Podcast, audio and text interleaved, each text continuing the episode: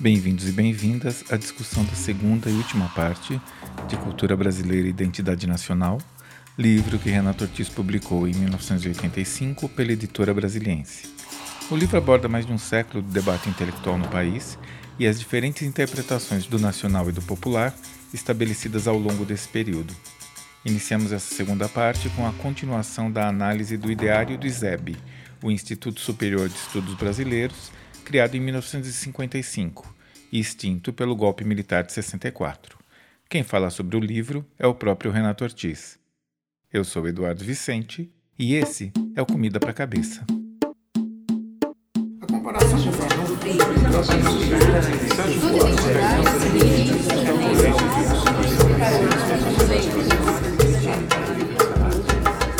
Comida para a Cabeça. Renato, entre as décadas de 50 e 70, a questão do imperialismo cultural foi muito debatida em todo o chamado Terceiro Mundo. Foi um período marcado por guerras de independência, movimentos revolucionários, golpes militares e, acima de tudo, pela Guerra Fria.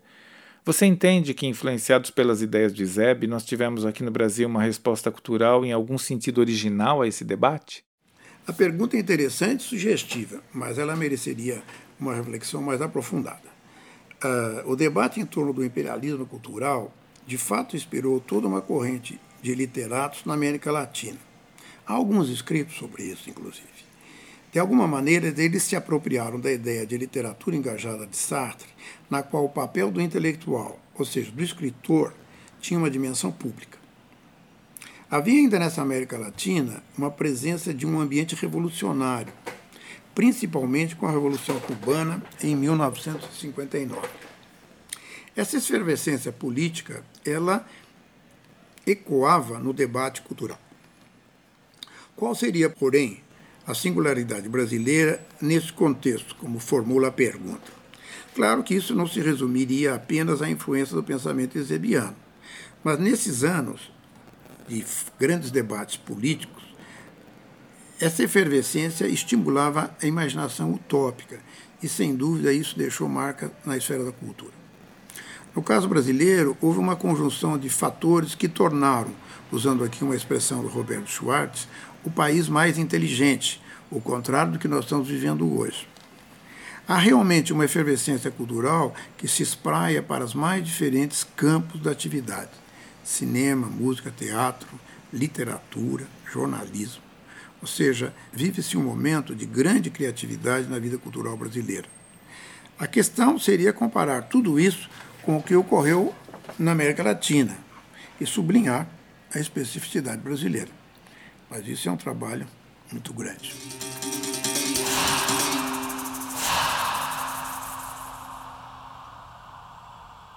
Você aproveita o próximo capítulo, da cultura desalienada à cultura popular, o CPC da UNE, para abordar em termos mais amplos o debate sobre a cultura popular no Brasil. Para isso, você vai contrapor uma visão mais conservadora da cultura popular, representada pelo folclore, ao que você define como uma orientação reformista revolucionária, proposta pelo CPC. A proposta de organização da chamada cultura popular se insere, portanto, dentro de limites precisos de um determinado momento histórico. Não pretendo, porém, com minha reflexão, reatualizar um movimento que, sem dúvida nenhuma, foi rico em experiências, mas que, a meu ver, esgotou historicamente sua própria razão de existir. O que me interessa é compreendê-lo criticamente e, na medida do possível, trazer elementos para uma análise atual do campo da cultura brasileira. O conceito de desalienação, de uma certa forma, foi popularizado pelo ISEB mesmo. Ele ressignifica a noção de cultura popular. Antes ela era entendida seja como sinônimo de folclore, seja como uma espécie de índice que nos remetia à cultura nacional. Por exemplo, o samba como música popular nacional. Havia, assim, um terreno de entendimento a respeito do popular que era acomodado aos interesses da elite brasileira. A desalienação implicava em ruptura. Era necessário tomar consciência das forças conservadoras para superar a situação de dominação. Os membros do CPC, os Centros Populares de Cultura, introduzem no debate uma dimensão que antes faltava, que era das classes sociais. Popular agora nos remeteria às classes populares e não mais à tradição preservada no folclore ou à tradição reinterpretada como samba na memória coletiva nacional. E a seguir você apresenta as concepções de nacional e popular que estão no ideário do CPC. E a partir do conceito de hegemonia de Gramsci, você prepara o que será a releitura dessas ideias sob uma perspectiva mercadológica.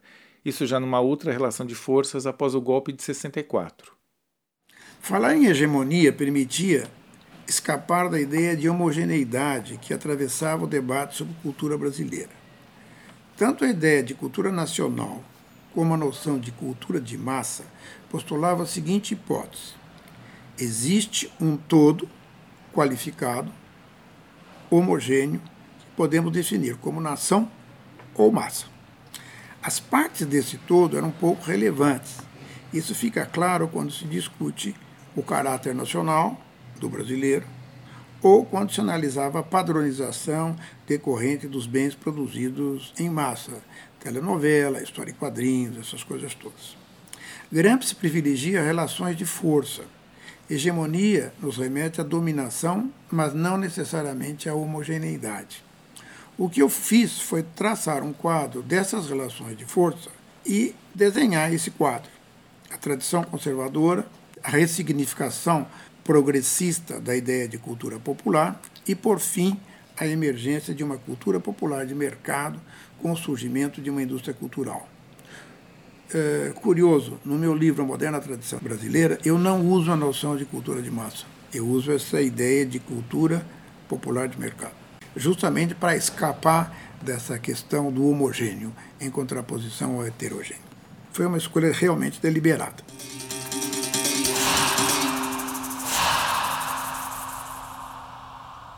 Em Estado Autoritário e Cultura, que é o próximo capítulo, você chega ao tempo presente da redação do livro, ou seja, as formulações sobre cultura e identidade nacional que se cristalizam após o golpe de 64. Acredito que 64 pode ser considerado um marco na história brasileira. Na verdade, o golpe possui um duplo significado. Por um lado, ele se define por sua dimensão essencialmente política. Por outro, aponta para transformações mais profundas que se realizam no nível da economia. Os economistas mostram que a partir do governo de Juscelino se instaura uma segunda revolução industrial no Brasil, na medida em que o capitalismo atinge formas mais avançadas de produção. 64 é visto, tanto pelos economistas quanto pelos cientistas políticos, como um momento de reorganização da própria economia brasileira que cada vez mais se insere no processo de internacionalização do capital. O golpe de 64 tem uma dimensão modernizadora. Isso o diferencia das ditaduras do Cone Sul. Na Argentina e no Chile, digamos assim, a repressão predominou sobre as políticas modernizadoras. O exemplo que me salta à vista são as universidades. Nesses países foram fechados vários cursos. Algumas carreiras, como sociologia, foram extintas. No Brasil, aconteceu o contrário. Houve uma expansão das universidades públicas e um financiamento e expansão do pós-graduação. Essa modernização conservadora combinava repressão e crescimento econômico. Esse é o momento que se consolida entre nós uma indústria cultural.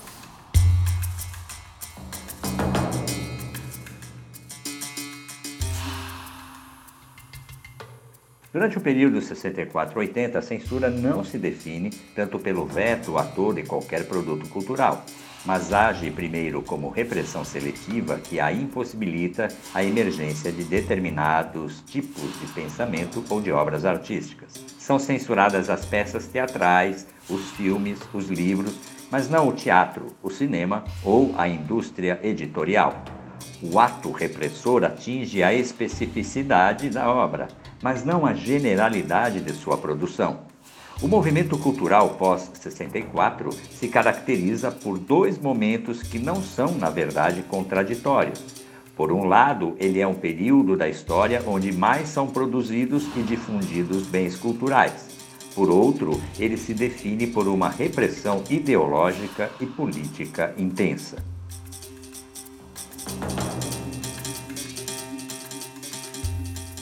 Eu tinha dito no início dessa conversa que sentia uma certa insatisfação em relação ao debate cultural das décadas de 70 e 80 do século passado, né? Agora eu posso precisá-la melhor, essa insatisfação. Muito da crítica em relação à ditadura militar concentrava-se no ato repressor, o fechamento dos partidos políticos, as torturas, os assassinatos e, na esfera cultural, a censura. Tudo isso era importante, na verdade era importantíssimo, porque isso revelava a barbárie dos regimes autoritários. Entretanto, deixava-se de lado um aspecto estrutural da sociedade brasileira, que era a consolidação de uma sociedade moderna. Vivia-se assim uma certa ilusão em relação à modernidade, como se o moderno, e eu vou colocar aqui moderno entre aspas, fosse estruturalmente contraditório ao autoritarismo. Ora, os economistas nos ensinavam exatamente o contrário. Pós-64 é sinônimo de uma espécie de segunda revolução industrial no Brasil, ou seja, um claro avanço do capitalismo. Mas para mim havia ainda exemplo de outros países que eu conhecia que não se adequavam muito a esse tipo de visão e que reforçava a minha insatisfação. Não há uma relação de causalidade entre modernidade e democracia. A Alemanha se moderniza sob o manto férreo de Bismarck. O auge do capitalismo na França se faz entre 1815 e 1870, justamente um período, do ponto de vista político, muito conservador. E a gente não pode esquecer que o nazismo é também uma forma de modernização. Então, essa relação entre modernidade e democracia, que era uma aspiração muitos dos países periféricos, talvez inspirados muito por teorias políticas norte-americanas, ela é realmente, de fato, uma ilusão. E enfatizar a dimensão econômica da ditadura militar e não a repressiva foi algo bem visto quando você lançou o livro? Não creio que tenha havido grandes reações em contrário.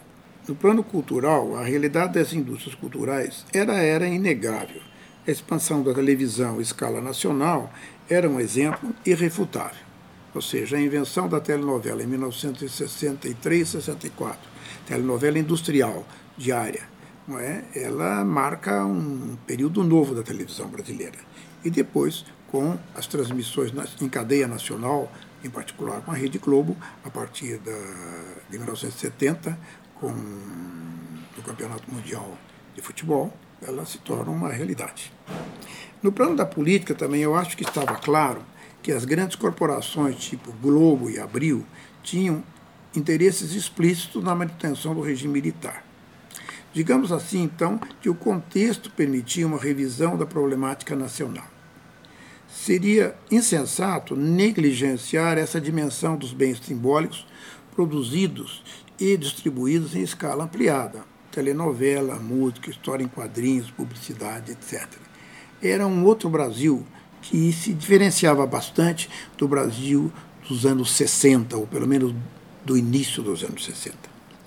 No seu livro seguinte, A Moderna Tradição Brasileira, publicado em 87, que você já comentou aqui, você retoma algumas das questões do cultura brasileira, mas sempre a partir do surgimento e consolidação de uma indústria de bens simbólicos. A intenção de escrever Moderna Tradição já estava clara nesse momento? Digamos que eu tinha uma clareza opaca em relação a isso, né? Para mim, estava claro que o debate cultural deveria ser retomado em novos termos. E, nesse contexto, as indústrias culturais tinham um papel-chave. Porém, essa era uma compreensão do tipo abstrato. O concreto veio somente com as pesquisas que realizei na Manchete e na Globo sobre a produção industrial da telenovela. Quando empiricamente me deparei com tal realidade, de fato consegui esboçar o projeto de A Moderna Tradição Brasileira. Renato, esse capítulo, diferente dos anteriores, traz uma grande quantidade de dados, empresas, organizações, crescimento de mercado. Isso vai estar muito presente também em Moderna Tradição, em Mundialização e Cultura, né? Isso para citar apenas dois dos seus livros posteriores. Queria que você falasse um pouco sobre o lugar dessa pesquisa empírica dentro do seu trabalho intelectual. Um velho sociólogo, Wright Mills, dizia que os fatos disciplinam a razão. A dimensão empírica é vital para o trabalho intelectual.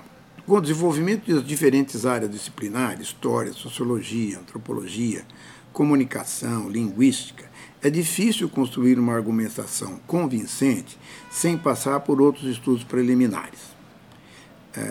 Eu creio que até mesmo o ensaio, como gênero literário, e é um gênero que eu aprecio bastante, ou seja, uma forma de se desenvolver e expor o raciocínio, ele não escapa a isso. Ou seja, deixar de lado as evidências torna o pensamento bastante superficial. Mais adiante, ainda nesse capítulo, você aponta que a política cultural do governo militar ficou vinculada a dois grupos, os conservadores e o que você chama de novos intelectuais. No grupo conservador, o destaque na sua análise é Gilberto Freyre, e então você retoma o conceito de mestiçagem de Freyre e desenvolve uma crítica mais aprofundada. Para Gilberto Freyre, diversidade significa unicamente diferenciação, o que elimina a priori os aspectos de antagonismos e de conflito da sociedade. As partes são distintas, mas se encontram harmonicamente unidas pelo discurso que as engloba. Num certo sentido, o pensamento de Gilberto Freyre é tomista, pois elimina qualquer possibilidade de superação. O senhor não se opõe ao escravo, mas se diferencia deste. A senzala não representa um antagonismo à casa grande, mas simplesmente impõe uma diferenciação, que é muitas vezes complementar no quadro da sociedade global. Daí a ênfase da análise recair sobre os aspectos positivos, entre aspas, das culturas, ou seja, as suas contribuições, a música, a língua, a cozinha, para uma cultura sincrética. Dentro dessa perspectiva, os conflitos se resolvem no interior do próprio conceito de diferenciação, que pressupõe a existência de uma sociedade harmônica e equilibrada. A noção de mestiçagem engloba, nesse sentido, outras ideias, e vai travestir o significado de termos como democracia e liberdade. Não é por acaso que os movimentos negros denunciam o racismo do conceito de democracia racial.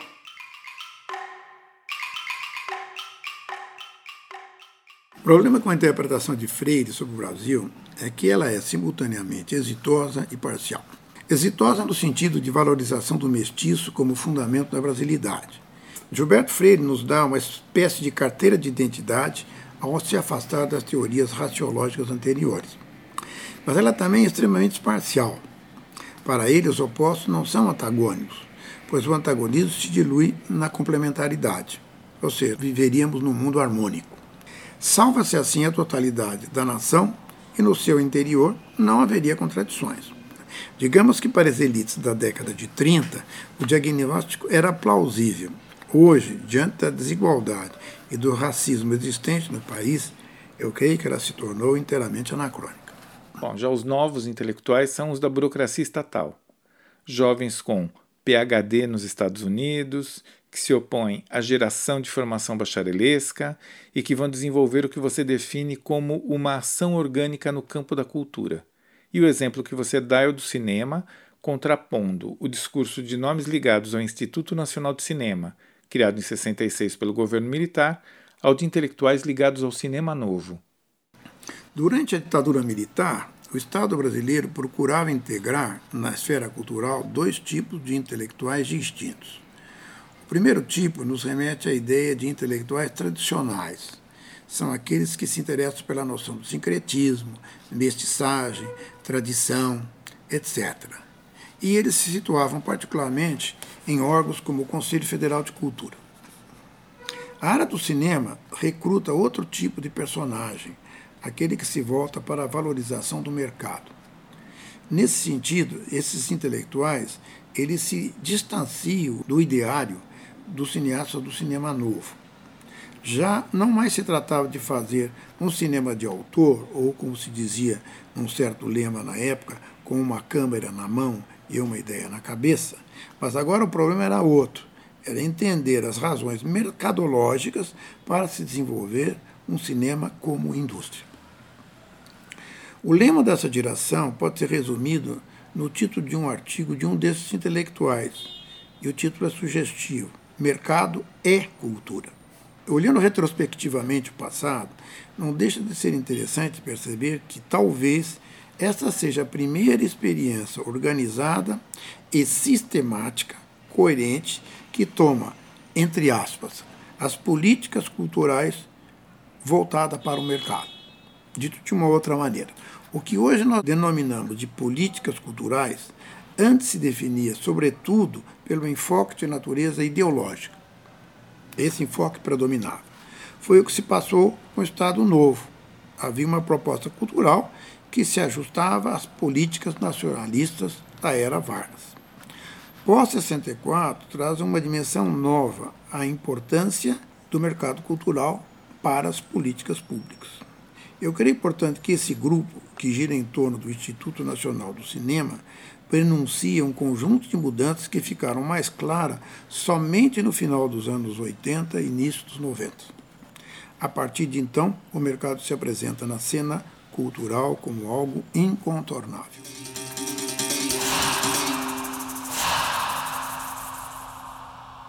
E chegamos então ao capítulo final do livro, que é Estado, Cultura Nacional e Identidade Popular, e que você inicia com uma pergunta.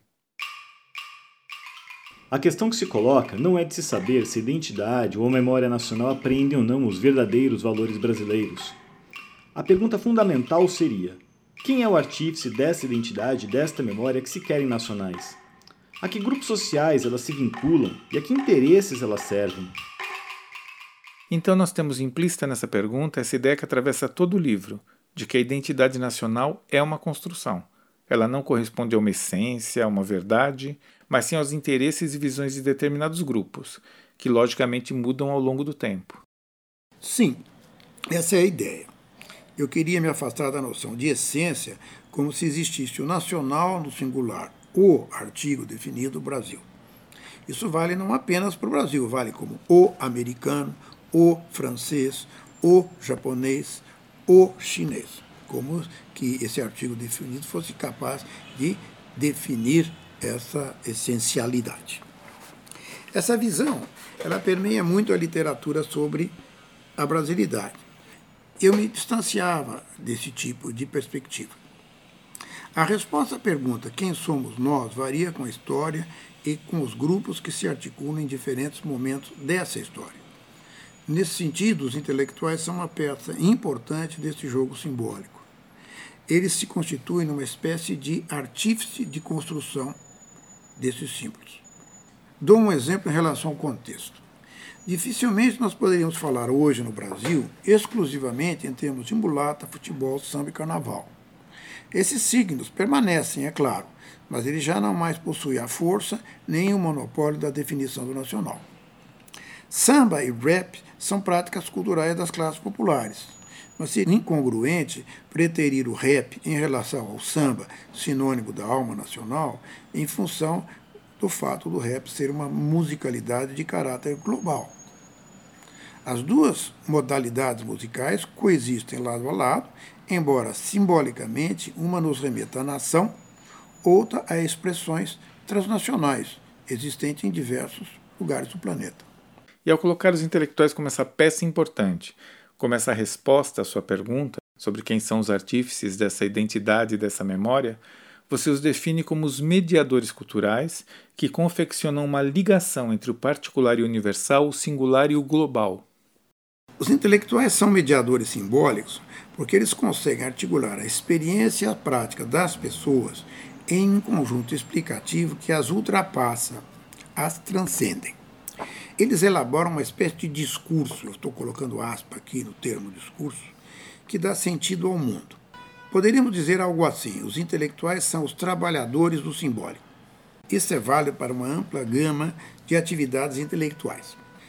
As afirmações, o Brasil é um país mestiço, como dizia Freyre, ou a superação do desenvolvimento se faz através da ideologia do subdesenvolvimento, para os pensadores do ISEB, elas adquirem sentido quando articuladas a um conjunto explicativo mais amplo. Ou seja, as frases não existem isoladas, são parte de uma concepção do mundo. Entretanto, a construção da identidade não se restringe à questão nacional. Eu dou um exemplo que é interessante. e que está no meu livro A Morte Branca do Feiticeiro Negro, que é sobre os cultos afro-brasileiros. Há todo um capítulo sobre os intelectuais umbandistas. Ou seja, a primeira reação pode ser, mas será que eles seriam intelectuais? Claro que sim, porque eles dão sentido ao mundo. Por que eles são intelectuais? Porque eles funcionam enquanto mediadores simbólicos. Eles transformam a heterogeneidade das práticas religiosas em algo coerente e estruturado. O que é a Umbanda? Ponto de interrogação. Quem são os caboclos e os pretos velhos? Ponto de interrogação. Qual o poder das ervas? Ponto de interrogação. Todas essas perguntas são importantes, devem ser respondidas de maneira convincente. O mesmo ocorre com os movimentos identitários. Eles não existem sem a mediação de seus intelectuais. Há primeiro uma reinterpretação da escrita e da história desses grupos subalternos. Ou seja, a história dos negros não se resume à história dos brancos. A história das mulheres não se resume à visão masculina. Vive-se hoje um movimento forte de revisionismo da história, mas também de revisionismo do presente. Por isso que esses movimentos buscam articular a experiência das pessoas, por exemplo, racismo ou a dominação de gênero, a um relato que lhes permite entender o mundo de determinada maneira. Essas identidades construídas são reafirmadas e confrontadas no espaço público. Essa é a novidade. Porém, do ponto de vista abstrato, a dimensão de construção simbólica é inerente a todas elas. É curioso, né? De uma certa forma, o debate sobre identidade nacional nos ensina muito sobre a disputa identitária no mundo contemporâneo. E não como algumas vezes as pessoas pensam, que os debates identitários sepultam a construção da identidade nacional ou de outras que foram já trabalhadas no passado. Eu iniciei essa jornada, Renato, perguntando sobre o que te motivou a escrever Cultura Brasileira e Identidade Nacional. Queria terminar perguntando como você vê o livro hoje, partindo do contexto político e social atual, desse desejo de certos grupos de retornar assim, aos discursos e ao autoritarismo dos anos 70, a uma visão profundamente conservadora de povo, pátria e cultura. Pergunto como você vê isso e se você também tem essa sensação de uma volta ao passado ou pelo menos enxerga um paralelo entre esses dois momentos. Os historiadores nos ensinam que não existe um sentido da história, isto é, uma compreensão filosófica que organiza os eventos numa linha evolutiva do progresso humano, um pouco como fazia Hegel. Isso é insensato. Mas eles também nos ensinam que a história não se repete, não há volta. Isso não significa que algumas questões, alguns temas, não possam voltar à tona, o que certamente ocorre. Porém, o contexto no qual se manifestam é outro. O debate sobre a cultura brasileira não se esgotou, mas deveria levar em consideração agora novos parâmetros, particularmente no que diz respeito ao processo de globalização. Esses parâmetros redefinem os temas antigos. O caso atual é bastante sugestivo do governo Bolsonaro. Se recupera do passado toda uma tradição da democracia racial, que nós sabemos é inteiramente falso. Mas ele se insere num contexto de um mundo que não vê com bons olhos este Brasil. Ou seja, no concerto internacional, onde a diversidade é tomada como valor, há um choque entre o ambiente intelectual transnacional e a escolha de um governo autoritário e fascista.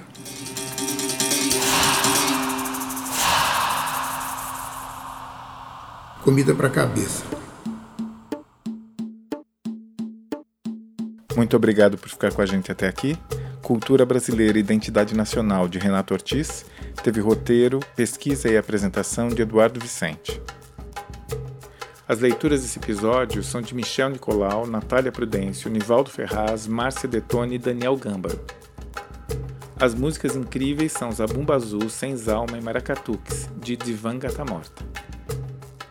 Comida para a Cabeça tem produção do Mídiasom, o grupo de estudos e produção em mídia sonora do Departamento de Cinema, Rádio e Televisão, da Escola de Comunicações e Artes da Universidade de São Paulo, a USP. Deixa eu escutar um pedacinho para ver o que deu.